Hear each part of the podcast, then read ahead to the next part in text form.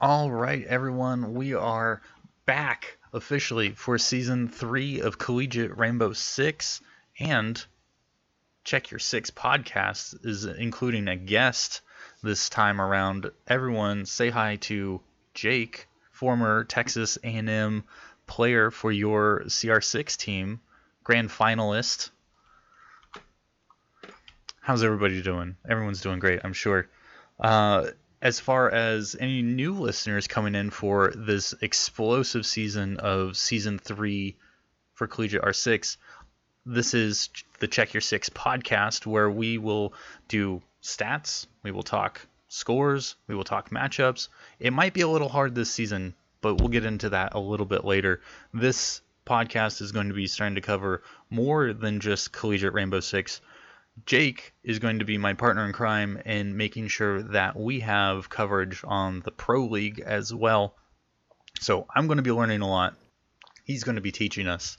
And let's just kind of get a little more background on Jake. Hey, Jake, how's it going? Hey everyone, I'm I'm pretty excited to be here. Um, as you all know, my name's Jake. Um, I went by the name uh, Fullsend.tamu. If you guys are familiar with the Collegiate League, I played for Texas A&M, and in season two, we made it all the way to the grand finals, where we uh, kind of gave up the match to uh, to Houston, unfortunately. Um, and you know, I'm excited to be here, talk about Pro League, talk about the future of Collegiate, and uh, let's get started. Awesome. All right, so season two I mean, you mentioned you were in the grand finals. You it was you versus University of Houston. That was a big game. That was a huge series. It went the full distance. Unfortunately, y'all just couldn't couldn't clinch it out, which I mean that happens. That's that is the nature of esports and that that creates a legacy and a history. I want to we're we're just to poke the bear now. How do you think Texas A&M is going to take that loss from season two and carry it into season three? so I'm just gonna say that collegiate honestly needs to watch out for Texas A&M now because you know we already were kind of a force to be reckoned with in season two, and that loss against Houston really kind of set us over the edge and it really skyrocketed our our hunger for um, improvement. And you know, over the summer, you know, we competed in U.S. national qualifiers. We competed in or competed in Challenger League qualifiers. We competed in you know a lot of the different you know we played all the the different Go4s and um, and all that stuff. And we did really well. And um, we honestly are leaps and bounds better than we were than we would have played against Houston in season two we were we were we played a lot more um I don't know how you'd say it, but um, well, we played a lot more um, on the tactics side than than heavy gunners, and that was the reason that we lost against Houston is because Houston was just a team of gunners. Um, they didn't really have a plan of action. They didn't really have any any specific strats they were practicing. They just ran in and gunned us. And that's what hurt us because we weren't winning our gunfights. And that's really what angered us. And so we we went through and we just kept continuing on getting better and we refined and um, practiced you know day in and day out and um, actually unfortunately I actually stepped away from the team um, because I need to I need to focus on school and you know some other life aspects as well but um, the the the guy who replaced me, his name is uh, his name's Bert. Um, his his end game name is Silva Tamu, and uh, he's he's an excellent player, and he was an excellent replacement for me, and I think he's going to do great things for the team. So collegiate is collegiate definitely needs to be afraid of Texas A&M next season. And I mean, hearing that they really only replaced one player I mean, when you when you can bring your four stack into a five man team, like that that carries tremendous weight. I saw it a lot when I was following Heroes of the Dorm, Rip. Um, whenever a team was able to bring back two, three, four players, that just carried them that next step farther than that team you had historically made in the years previously. So knowing that Rainbow Six is that Twitch even more heavy team based game especially with ta- deeper tactics. I'm just going to put it out there: deeper, deeper tactics, and much more reliance on your team members. Um, not having that would be devastating for a new roster coming in. But the fact that Texas A&M performed so well and as well as they did last season, they're going to be another force to reckon with again this season. I fully expect to see them in the Premier League. One other team I'm almost positive we'll see them up there with you uh, with Texas A&M is Central Florida. They were undefeated all the way up until I think it was the round of 16. Yeah, Central Florida. Yeah, round of 16 is when they uh, dropped to Akron. Yeah, dropping to 16th seed Akron, who, I mean, not to take anything away from them, but they were 16th. Like, they were bottom seed into the national bracketing. So, I mean, they clearly played at a high level, but the difference between first and second was just an insane drop off in terms of like round differentials and just overall player stats. Like most of the players on second seed was Iowa State, and Iowa State also dropped out in, or Iowa State dropped out in the round of eight. So I mean, there was a series of upsets. So you could see it as like everyone in the top 16 is really close, but when you look at things statistically, like there's a huge gap and there's huge fall offs every step of the way. Um, every time you step down towards 16. So I fully expect Central Florida to come back incredibly strong, assuming that they can keep mo- most of their roster. If they have a good in-game leader, they're going to correct everything that was left over that they left not on the field, I guess. Yeah, you know, in in Florida, Florida losing to Akron was a huge upset to a lot of people, and a lot of people didn't see that coming. But what they didn't, what a lot of people didn't really account for was the fact that Akron came in hungry.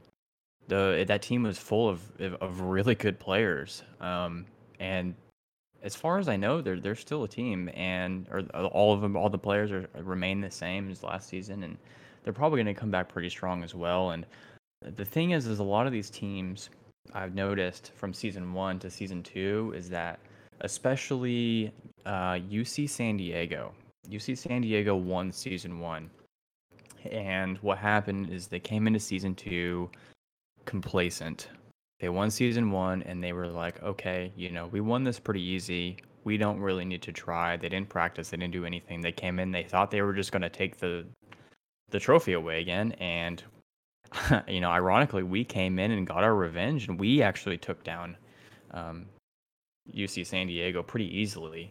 And I think they, I think they were pretty upset about that and surprised um, that we actually had taken the time to get better as a team um, I, I really hope that a lot of these teams, and I'm actually really excited to see how a lot of these teams have improved over the summer, and um, I can't wait to watch the matches. Yeah, and like you were saying with UC San Diego and California State University Long Beach, those two teams were they were they were first and second place in the first season, and they both fell out early, like in the round of eight and the round of sixteen. Or no, it was a uh, round of four, round of four and round of eight that those two teams dropped out. So that that history of performing at a high level is sticking around.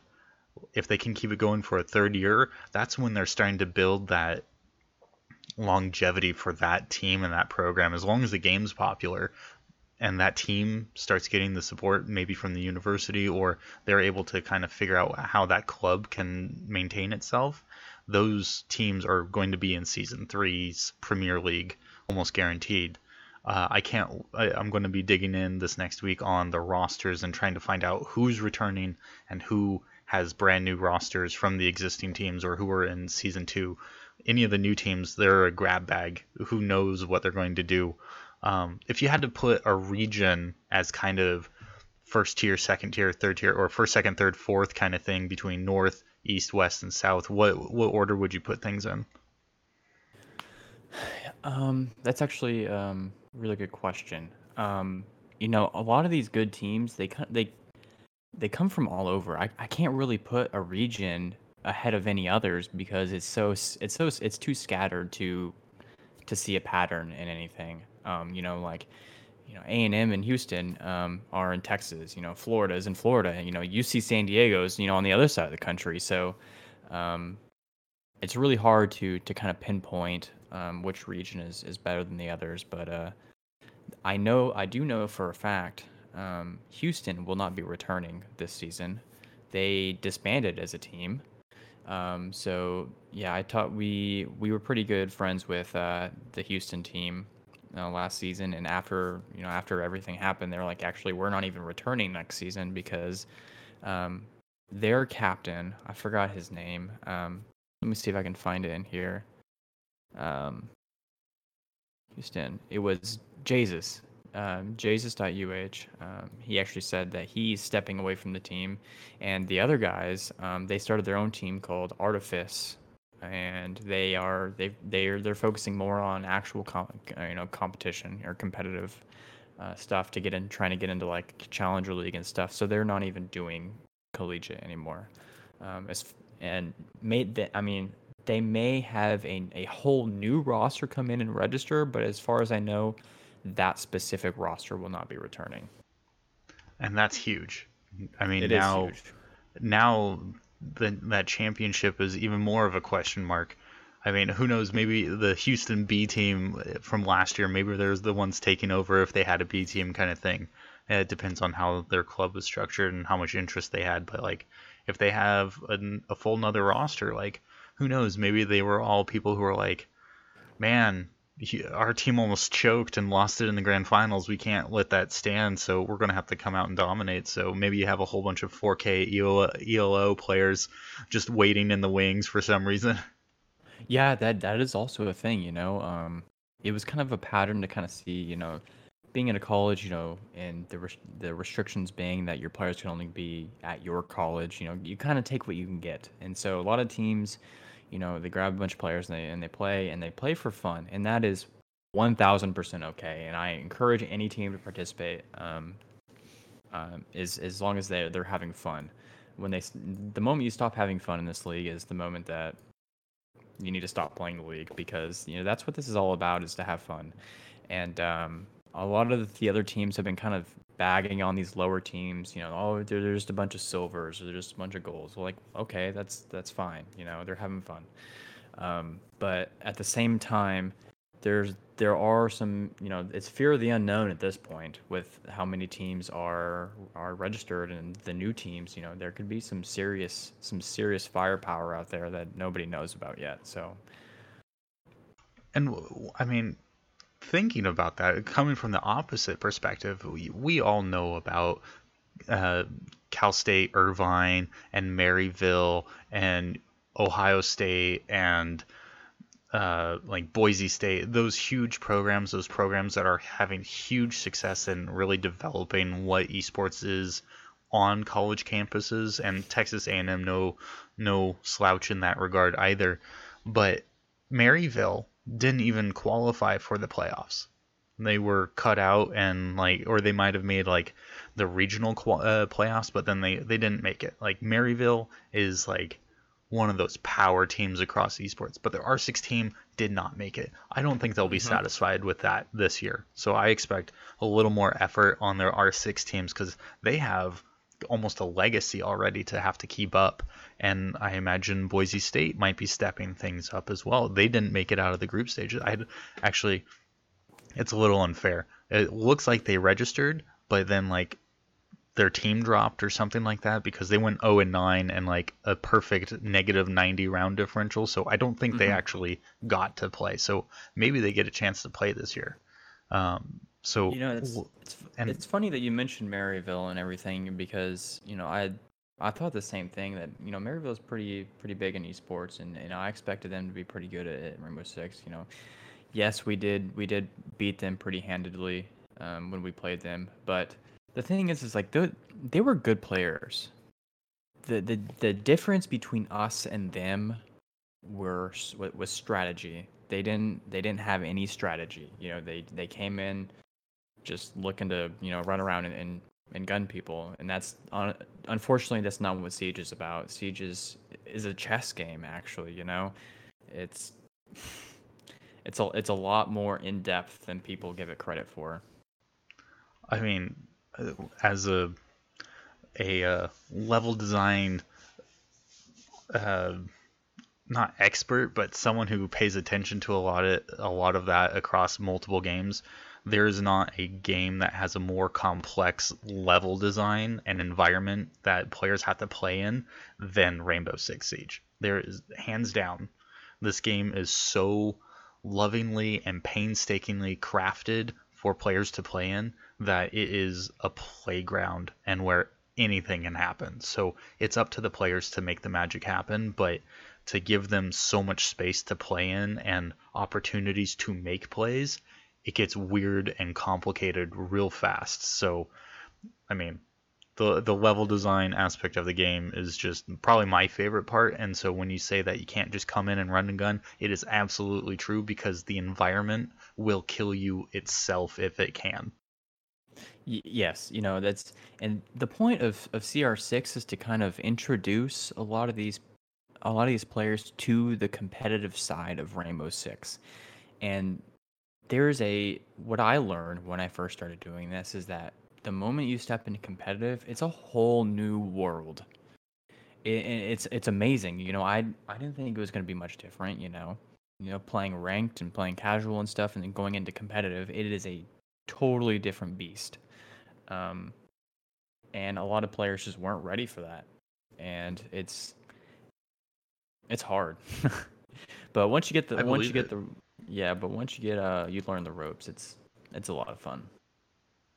I want to touch back on the difference between what you saw in collegiate R6 and what you're seeing in the Pro League when we start talking about Pro League. So don't let me forget that. But Okay. let's move on to season three. Season three, Collegiate Rainbow Six has seen obscene growth over the summer and throughout the summer.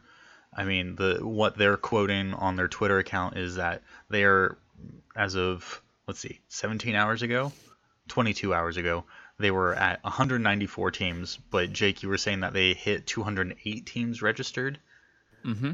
which they were capping at 200, but one of their league formations is set up to accommodate for an infinite number of teams. So those eight teams might just make it through.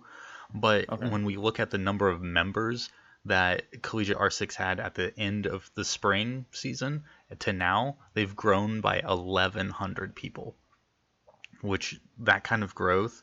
I don't know how these guys manage it. Like the admin behind CR6, it's just crazy to think that they're putting this together.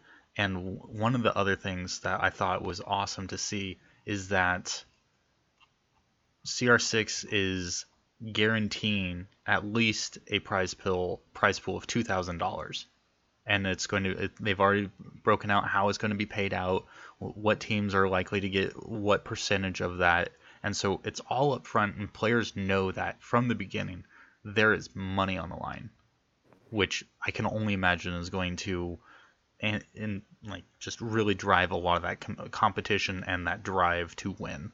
Which I know that there was a prize for last year, but it was smaller. But seeing that this growth in the community, the amount of support, and the amount of schools that are coming out to try out for this, like that's and the fact that every team every team, whether you're a new team or a returning team, has an opportunity to qualify and earn some of that prize pool.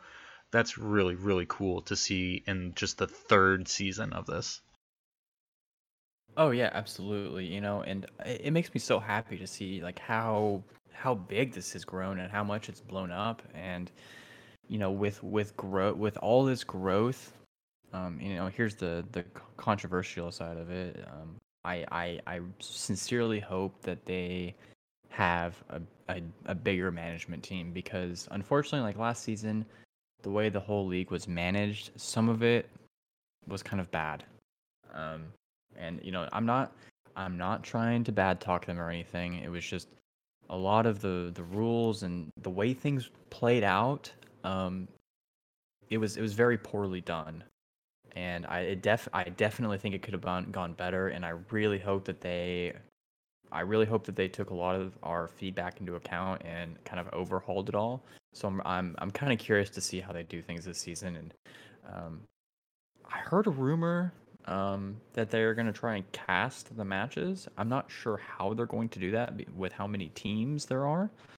Um, I don't know how true that rumor is, but the that would that'd be really interesting to see, especially since um so there was a the production guy Sam he he stepped away from Collegiate R6 and he was a big a big factor in their production. So I'm really curious to see who stepped in to take over that role. Yeah, I haven't heard about um, casting because I know that they did regular casting on what was it Fridays and Saturdays um, for just a couple matches each night and just as kind of like spotlight matches. I imagine they'll keep up a lot of the same thing. They were looking to pay observers, so anyone who hears this and is interested or experienced at observing in Rainbow Six, uh, join the Collegiate R6 Discord and follow them on Twitter and let them know that you can do this because they're looking for some paid opportunities for that. Um, but with that sheer number of uh, teams, I imagine that they just have to coordinate their own observers and their own guests to be able to record VODs and maybe stream it, but to to cover that many games, that that takes not just a full team, but like a paid team effort to get there. So it'll definitely be interesting. I I'm going to be reaching out to some teams and seeing if if they would let me in because I one I could practice observing and two it would just be great to get to see some of these games live, especially for some of the games that weren't streamed last year. There were some matchups that I was really interested in seeing just because statistically the teams were so close that it would have been kind of fun to see some of those matches. So I'm hoping that there's definitely more opportunity to see them. Yeah, absolutely. And um, this season is going to be different because this season there's actually a paid entry. You know, the past two seasons have been free entry and the prize pool has been stuff that they had to gather themselves um, from sponsors, from you know out of pocket or you know whoever. Um, so this season, I think it was ten dollars a person, so about fifty-five dollars per team, with a five dollar, um, like, I think administrative fee on Battlefy for making the the team. I think, um, which they actually didn't even know about until last minute. So it's about fifty-five dollars a team, you know, which in my opinion, is good. At, at first, I was like, I was pretty against it about having an entry fee into this league, but at the same time, I was like, you know what? That gives more of an opportunity for this league to to grow um, and to get better. You know, we're supporting the league by paying this entry fee, so I really hope to see all that all that entry money um, doesn't go to waste and goes goes toward uh, making it a quality league. Absolutely. And I mean, that's something that I've heard regularly recently from the fighting game community is that so many of their local tournaments or even some of the bigger tournaments, their buy their buy-in fees are $10 and they've been $10 for the last 15 years. So they haven't seen much growth because they're not willing to ask for a bigger buy-in, but some of the some of the players recently are starting to say, "Well, what about a $20 buy-in?" that would drive a lot more interest and a lot more people to travel because I mean, even out here in Seattle, there's not a whole lot of opportunity for competition. So, and especially if you're going to drive an hour, two hours for a hundred bucks, when you're probably going to have to buy dinner, you're going to have to gas up your car, you're going to have to figure out one thing or another. You're not going to make any money off of that. Like basically, the team, the uh, events that have qualifier points that lead into something bigger, that's what's driving people, not so much the prize pool anymore, because then it's that hope of a bigger prize pool. So applying a buy-in to the league, like you said, it can only help the league if it's used appropriately. So here's hoping. Fingers crossed, right? Absolutely. And I think it's going to drive a little bit more competition too, because like you said, you know, they're they're playing for money now. They're playing for a real a real tangible prize here. Um, that everybody's going to want to get a hold of. So uh, it's interesting to see how these teams are going to change up their tactics for this uh, season. And I mean, to take it that one step farther, the team that wins and they bring home the majority of that prize prize pool, and they can show their university, regardless of what what status their university's take on esports is, it's going to mean something to that school. It should absolutely be a bargaining chip to say, hey, maybe we could start getting some computers instead of having us use our own computers. Or like you guys, I believe it was you all who never actually got to play together in the same room when you were competing. That's right, isn't it? A&M, yeah, absolutely. Yeah. Yeah. we don't have a we don't have an esports center. We don't have a, a place where we can go and play. We all had to play from our our own uh, apartments, dorms, house, whatever. And I mean, like, I know a thousand bucks, like, that'll get you one good computer. But what that means to the university is that's maintenance costs. That's having covering the janitor having an extended hour so that they can come in and lock up the equipment after everyone's done. hmm But like, there's other costs that that could cover, and that's incentive for the schools to get more involved. So CR6, you're doing everyone a favor by bringing esports into their colleges. So let's make sure that that money doesn't go to waste and that we can build out this league as much as we can as content creators.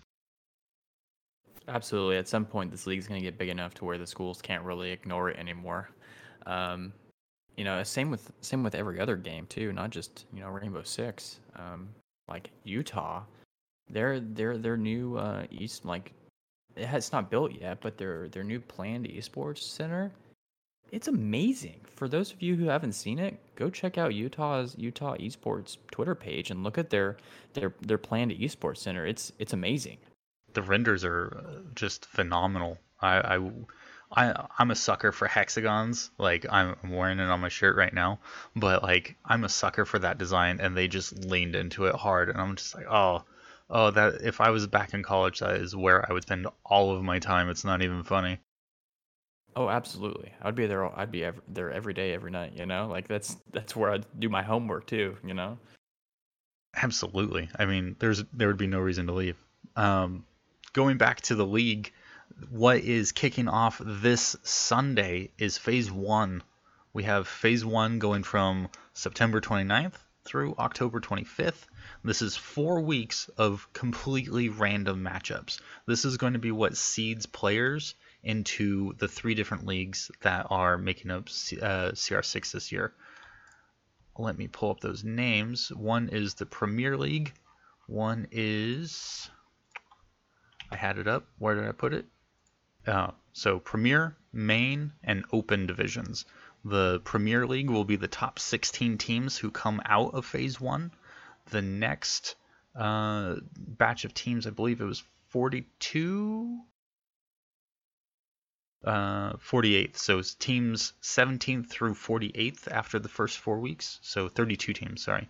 Um, they'll be placed into the main division, and then everyone after the 48th place is put into the open league. And so where it goes from there, there's a whole nother month of competition where there's more relegation. There might be teams dropping in and out of main and swapping with the open teams. So, ah, it's going to be good. It's going to be good. There's so much opportunity to really get teams playing with other teams who are in the similar caliber. So it's going to drive those teams to play even better as the season progresses, which is what I'm really excited for. I'm excited to see that team who just gets crushed in the first in the first four weeks, but then they come back and they like go on a hot streak and they've they, something clicks. And that'll be hmm just a great story to hear. That'll be a great story to broadcast. And bring more notoriety to that school, and maybe we see them into the Premier League the next year. So, uh, building that history, building out that uh, that huge narrative, 200 teams is ridiculous.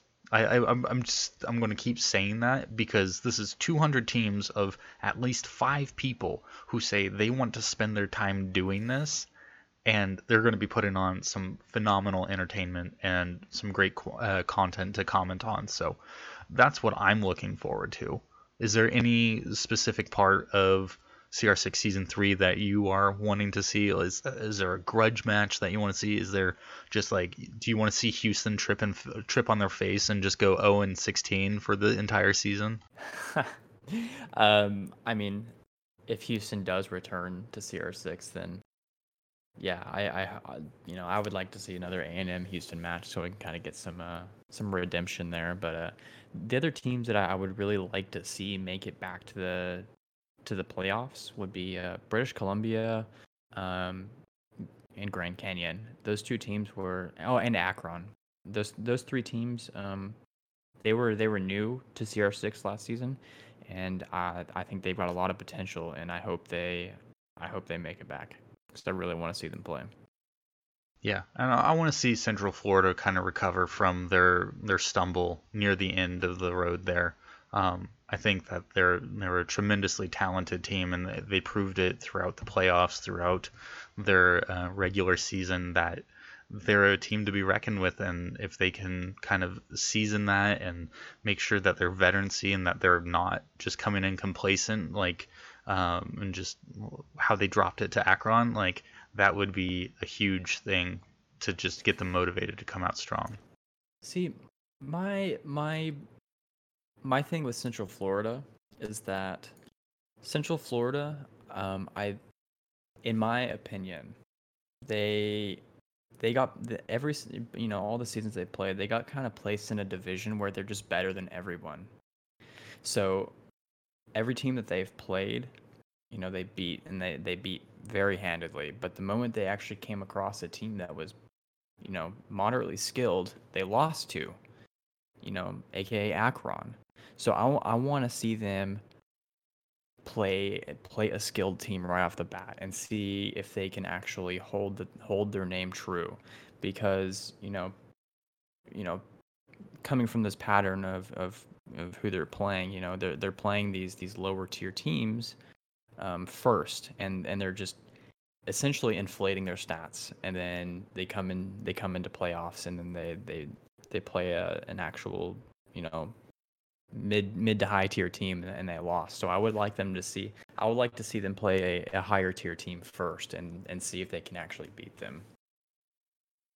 And I mean that makes sense. And that that kind of goes back to that question that I had about like a stronger region. So I mean they might have just been a stronger team in the in the group that they were given, which a lot of them were Georgia and um, other Florida teams uh, Tennessee, Georgia, Clemson, Florida State, Mississippi State, Ole Miss, uh, Florida, FIU. I don't know what that one stands for. so yeah, I mean they they might that Florida Southeast region just may not be as strong, and Central Florida was the diamond in the rough, and well, when you bring it up to other people, or other areas they might not be able to stack up and that's one thing that we didn't get to see a whole lot of because there was only two matches of their season that they played against teams not in their group and in their division. So maybe we'll get a little more of that cross pollination in that first four weeks or even into that second set absolutely and one thing to call out this is the fall season everyone's getting their feet underneath them the spring season, and it's not to take away the competition in the in the fall, but that spring season, everyone's going to be at hundred percent as far as their teams are going to be able to be. Yeah, that is true. Well, that's enough about season three. Why don't you give us the quick and lowdown on the Pro League? So, Pro League season ten um, has has been really interesting so far. Um, you know, going into the first half or ending the first half of the season at Dark Zero being at the top, you know, going into Raleigh. Um, it was kind of disappointing to see the you know the top NA team not even not even make it out of groups yet. Um, not making it on the main stage at Raleigh. Um, with um, who was it? Empire. Empire winning. It, for those of you who don't know, Team Empire is a uh, is a Russian team um, from EU, a Russian Pro League team, and um, they took down G2 finally. Um, G2's reign is over in Pro League, so um, you know what's what I think is is interesting is that when it comes to EU, G2 has been this titan in Pro League for a long time, and and now it's it's getting to the point where G2 may not qualify for they may not qualify for the for the for the finals. So um, it's it's getting down to the wire. They they've lost too many matches. And uh, another thing about NA, after the, the the season half, NA did this huge team shuffle. Um, I don't know if you're aware of that, Joe. Yeah. Did you hear? No, I I, yeah. I watched the roster apocalypse happen. Yeah, yeah. You know, uh, after after Raleigh, a lot of things changed. Um, Canadian from Evil Geniuses, their IGL left. went to Space Station. Now he's Space Station's IGL. Um, Space Station um, also dropped Chala and picked up Fultz. Um, LG picked up um, Factor, I believe. So Factor came from Challenger League. He's now in Pro League. Plays for LG. Um, let's see. Uh, I'm going to be a little upset that Space Station doesn't tie as many times as they used to. Now that they have the the, the roster change up, like I I love those ties. I I thought the ties were just like as much as it was like ah no one won. It just meant they were that close. Yes. Um, yeah, absolutely. There's another roster change that I thought was really interesting. So going back to EG, their coach, um, Gotcha, left. Um, so now Gotcha is now the coach for uh, TSM, Team Solo Mid. And the interesting thing is that so TSM, they've always showed some promise, but you know at land they can perform, um, but they've never really actually been able to you know follow through. They've always been on the cusp of you know winning these things, uh, but never be able to go over the top. And the moment they got Gotcha, they had a week with Gotcha before DreamHack. One week with Gotcha. Go in and they won DreamHack completely. Um, That's a think that's gonna turnaround. be. It is. Um, after so, besides Gotcha, Biologic, their team captain, um, he left for some personal reasons. Um, so in in Biologic's place, they picked up um, Jarvis. So Jarvis is now part of TSM. Uh, he's their their IGL, I believe. Um, I think I I, I may, I may be wrong. I think he's their IGL, but uh, either way, Jarvis is a part of their team, and he is doing great things for TSM. And honestly, TSM's future is looking really bright. They've got a, a they've got a tier one coach. They've got tier one players now, um, and I think they're gonna I think they're going to uh, they're they're gonna come out on top in a couple different tournaments. I I'm calling it now. Um, you know, LG at the beginning of the season, they looked unstoppable. They took Pro League by surprise. You know, they came in and they just started stomping. Um, you know, back then they were known as 92 Dream Team before they got picked up by their organization. Um, you know, they came in and were they were just sweeping matches, and I think now I think that's comes you know that's due to lack of information. So a lot of the the pro teams they talk to each other, you know, after they you know play certain teams and all that stuff, but nobody had any info. Nobody had any analytics on on 92 Dream Team, and so um, you know they kind of it was a it was a shot in the dark um, for a lot of the teams, and that's why uh, 92 Dream Team was able to come in and just start winning. But unfortunately, after the team started talking and they started getting more information on how they played, they kind of started dropping down the roster quite a bit.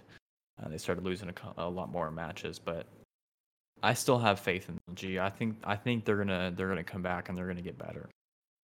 Um, Dark Zero, they are doing really well. Um,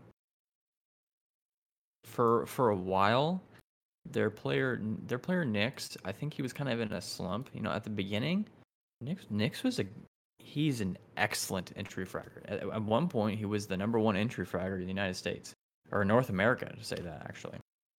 Um, and then he kind of, I think he performed bad one one match or one land, and then he kind of got into this slump. Um, but come looking at these past two matches, he is he's out of this slump and he he is ready to rock again. And he rocked the last match. He was he was MVP along with uh, along with Hyper and you know Dark Zero dropping Jarvis and picking up Hyper. that was probably the best decision they've made in a long time. Hyper is ins- insanely good. Um, he's an, an insane shot. You know, he makes some excellent decisions, and he's just the the the amount of the amount of decision or the amount of like tactics that go into everything, every little thing he does is is pretty amazing to watch. So if you guys haven't watched any Dark Zero um, matches, I suggest you go on to, onto uh, Rainbow Six's Twitch and go watch them because it's it's it's a sight to see.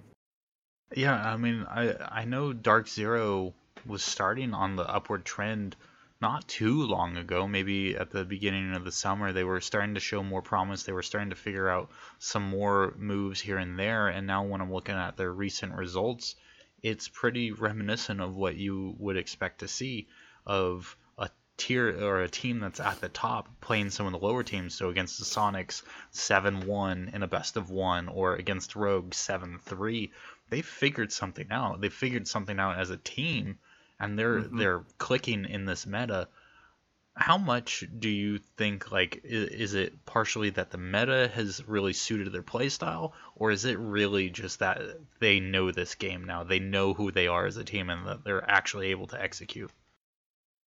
Um, i think it's a little bit of everything. Um, i think they figured something out and also they when the you know they're they're a new startup organization so they're they're pretty small they never they never really had an analyst. At first, BC was an analyst, and uh, eventually they you know they used to have a player named Pojoman who's now on TSM. If you guys you guys might be familiar with him, he used to be on Dark Zero. You know, Pojoman got dropped, and then BC went from an analyst role um, to a player role, and so they only had one coach, and then there are five players. But recently they picked up um, actually my former teammate Christian Guerra, or East Central, as you guys might know him as uh, as their analyst, and uh, they've actually been doing great things with him. And you know, talking talking with him all I talk with him all the time, and he tells me everything that. Um, I mean, he doesn't tell me everything, obviously, but um, we we talk a lot, and and they they are they're changing things up and it's for the better. Just keep it short and simple. yeah, no, I I mean that's about the time when I realized that they were starting to trend up, upward. And if you go back and listen to the Summoning Hour podcast I had with um, Glenn, where he tracks a bunch of the analytics for Street Fighter and the pro Street Fighter leagues, and he's just like data, data, data is what drives these players and what is driving some of the biggest growth in individual performances. So to see that effect playing out in Dark Zero's performance, like I think it's absolutely been a factor, and I think that's one of those things where it's not so much the the talent that's on the team, it's learning how to coordinate that talent that's on the team. You might have the best players in the world, but if they can't anticipate what the other team is going to do, it's going to make it a little bit more difficult. And in the professional leagues, that extra bit of difficulty just can be catastrophic. You know, and I I've had actually had a few chances to go down to the Dark Zero team house myself and and hang out with the with the guys down there and you know now when it comes to pro league you know at face value you know you're like okay you know these guys you know they practice they strat they scrim you know all this kind of stuff and I know that some stats were involved, but I didn't fully understand the amount of actual statistics go into their analytical work. Now, for those of you listening that don't that are pretty new to Pro League, let me let me explain this to you. They will actually scrim, you know, those let's let's say they scrim 20 times, you know, against, you know, whatever team. They've got 20 scrims. They will go down, they will go map by map for each site on each map. Every win, every loss, there's stats. Um, win loss percentage on each site, not just per map, not a win loss on a map. They do win loss per site per map. So by with those stats, they will determine which is their best map. You know, by percentage of winning. Um, and like you know who the who like who was the most picked on the enemy team? Like how how many times is this operator picked? Um, and how many times did they win with this operator in a percentage? And it's just and they have those kind of stats for every team. And i was just amazed at how how much like how much work went into that. I was like i didn't even know like i didn't even know like you could go into into this much kind of into this much depth um of analytical analytical work for this kind of um for this kind of game. Um, and I I was just I was just swept away by how much work that goes into it.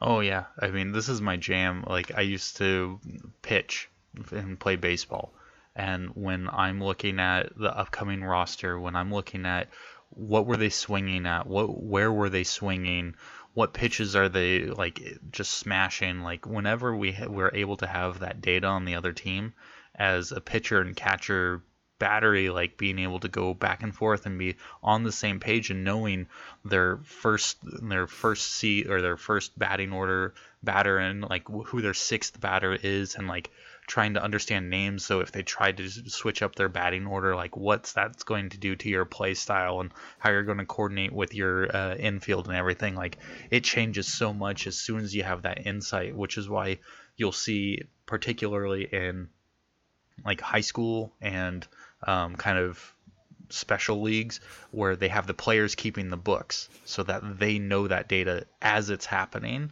so that when they come back around and play in that team again they know what to expect and that the way they have that history on them already. And that's why scouts go to games and everything. So that's why i'm so hungry for vods and every opportunity to talk to other people who are watching these things because it's more data to comment on and more data for players to feed off of and it just accelerates the growth through the roof. So i love this stuff and to hear that they've taken it to such an extreme it means that they are doing the work to be that number one team in in a. Oh absolutely. Um you know christian and and you know, even though BC's a player, you know, he's he's he's working his heart out, you know, with Christian, and they are, you know, they they chat every night for hours. You know, what can we do, you know, to practice? You know, what you know, what kind of scenarios can we put ourselves in to get better at, you know, you know, X, um, you know, whatever whatever situation it might be. You know, like, you know, how do we get better at, you know, these one v threes? How do we practice that? Um, and stuff like that. So it's it's pretty awesome to see this this startup org work so hard um, to keep number one, and it shows. They are still number one in NA. We'll have to see how they stack up over time. Is there a matchup that you see coming up that people should pay attention to? Because I know there's games going on tomorrow. Uh, tom- tomorrow. Um, no, actually, I think Playday 10 is on September 30th. Oh, am I looking? Uh. So Playday. Oh, sorry, Europe is tomorrow. That's what I was looking yeah, at. Europe is um, Playday 10 for NA is on September 30th, um, and Dark Zero will be playing LG. That's that'll be an interesting match, um, but ultimately, I think uh, I think Dark Zero is going to win.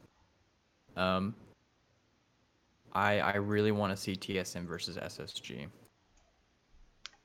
Yeah, that's one I'm looking forward to. I, I've followed probably Space Station Gaming the closest, but to hear that TSM has made some moves and that they show that promise, like if, you're a betting person, the what uh, Unikrn, unikrn.com, if you want to check it out, the odds that they're giving um, against uh, TSM is 2.6 to Space Station's 1.4. So it's still heavily in Space Station's favor, but you never know. Like these roster changes, and if teams have figured things out, if there's enough data on Space Station, one one move can be enough to make it happen. Or who, if there's just a favored map that the other team's just not quite as strong on, like we'll we'll see that pan out pretty loud and clearly. Oh yeah, absolutely. You know, and the reason I'm I'm excited for this matchup is because on both teams. I love every single player. You know, I, all, the players are, are are super awesome, and you know, like Bosco and Rampy on SSG, just two absolutely nutty players. And then you on TSM, you have you know Pojoman and Jarvis. You know, he's a you know season one veteran. Uh, and then you have you know Beaulo. You know, at first, you know, Beaulo's an interesting story. You know, I for those of you listening, you probably know who Beaulo is. You know, everyone he's got this cult following. You know, when does Beaulo play.com. Um, yeah, that's that, that's a real thing. that's amazing. That's a real thing. Um, they made this website called when does Beaulo play.com. Um, so, uh, you know, when he got into Pro League, it changed. It changed Pro League.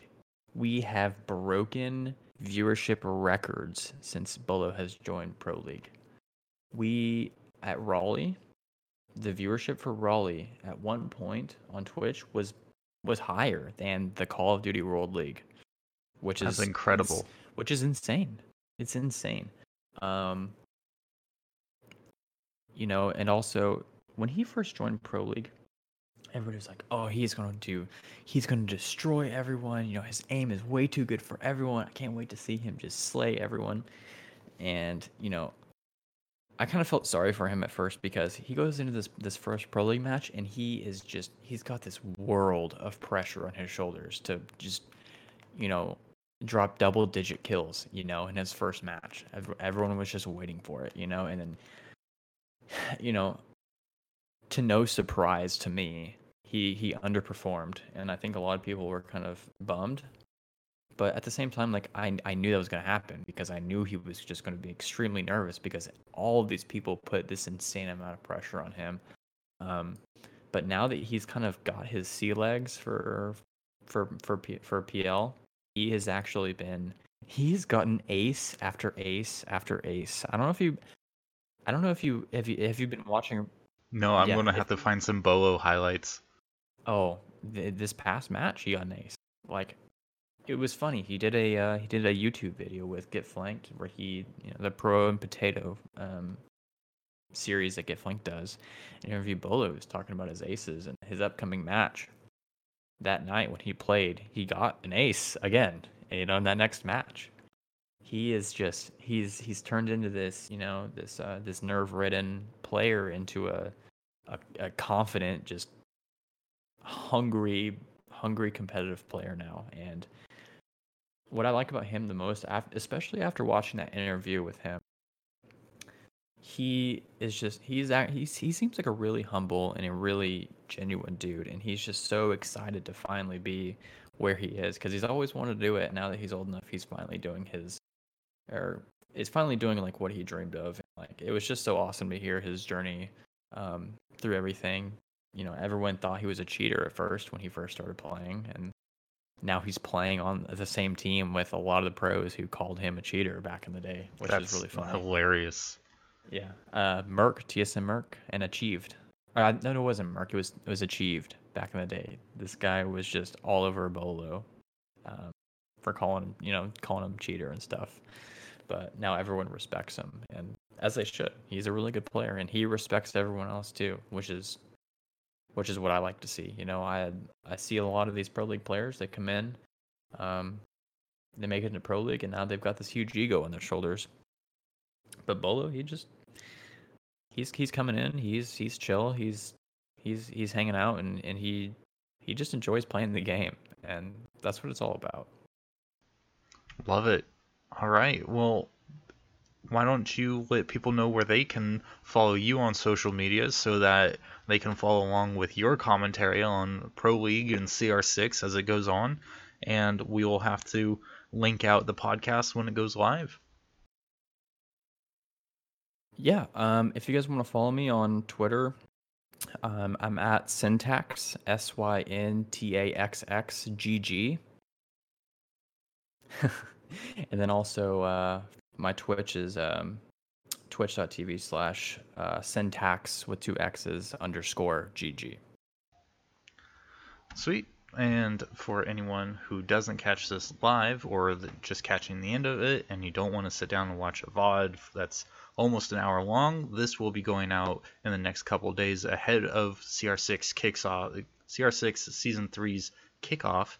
So you can always find that on anchor.fm slash the summoning hour. It will be highlighted as check your six in the episode title. I might spin that off as its own separate podcast, but for the time being, it is hosted on the Summoning Hour, which is my other weekly podcast. So check that out while you're there. Uh, feel free to leave commentary for either Check Your Six or the Summoning Hour. If you do anchor.fm slash the Summoning Hour slash message, you can leave a message and it can be incorporated directly into the next podcast. And that way, the community can be a part of the podcast as well. You can also download the Anchor app and do the same thing from there. Whatever is more comfortable for you. And going to that website will also give you a list of where you can find the podcast on 10 different sites. So it's on all of the popular podcast aggregating websites and apps. So you can find wherever it is most comfortable for you. And I look forward to publishing another season of Check Your Six and keeping everyone in tune with the collegiate scene of esports. That's it for me. You can always catch me on most social media media at at Warlock, Warlock Recall. That's all I got. Anything else you want to say, Jake? That'll be it for me. All right, everyone. Y'all have a good night.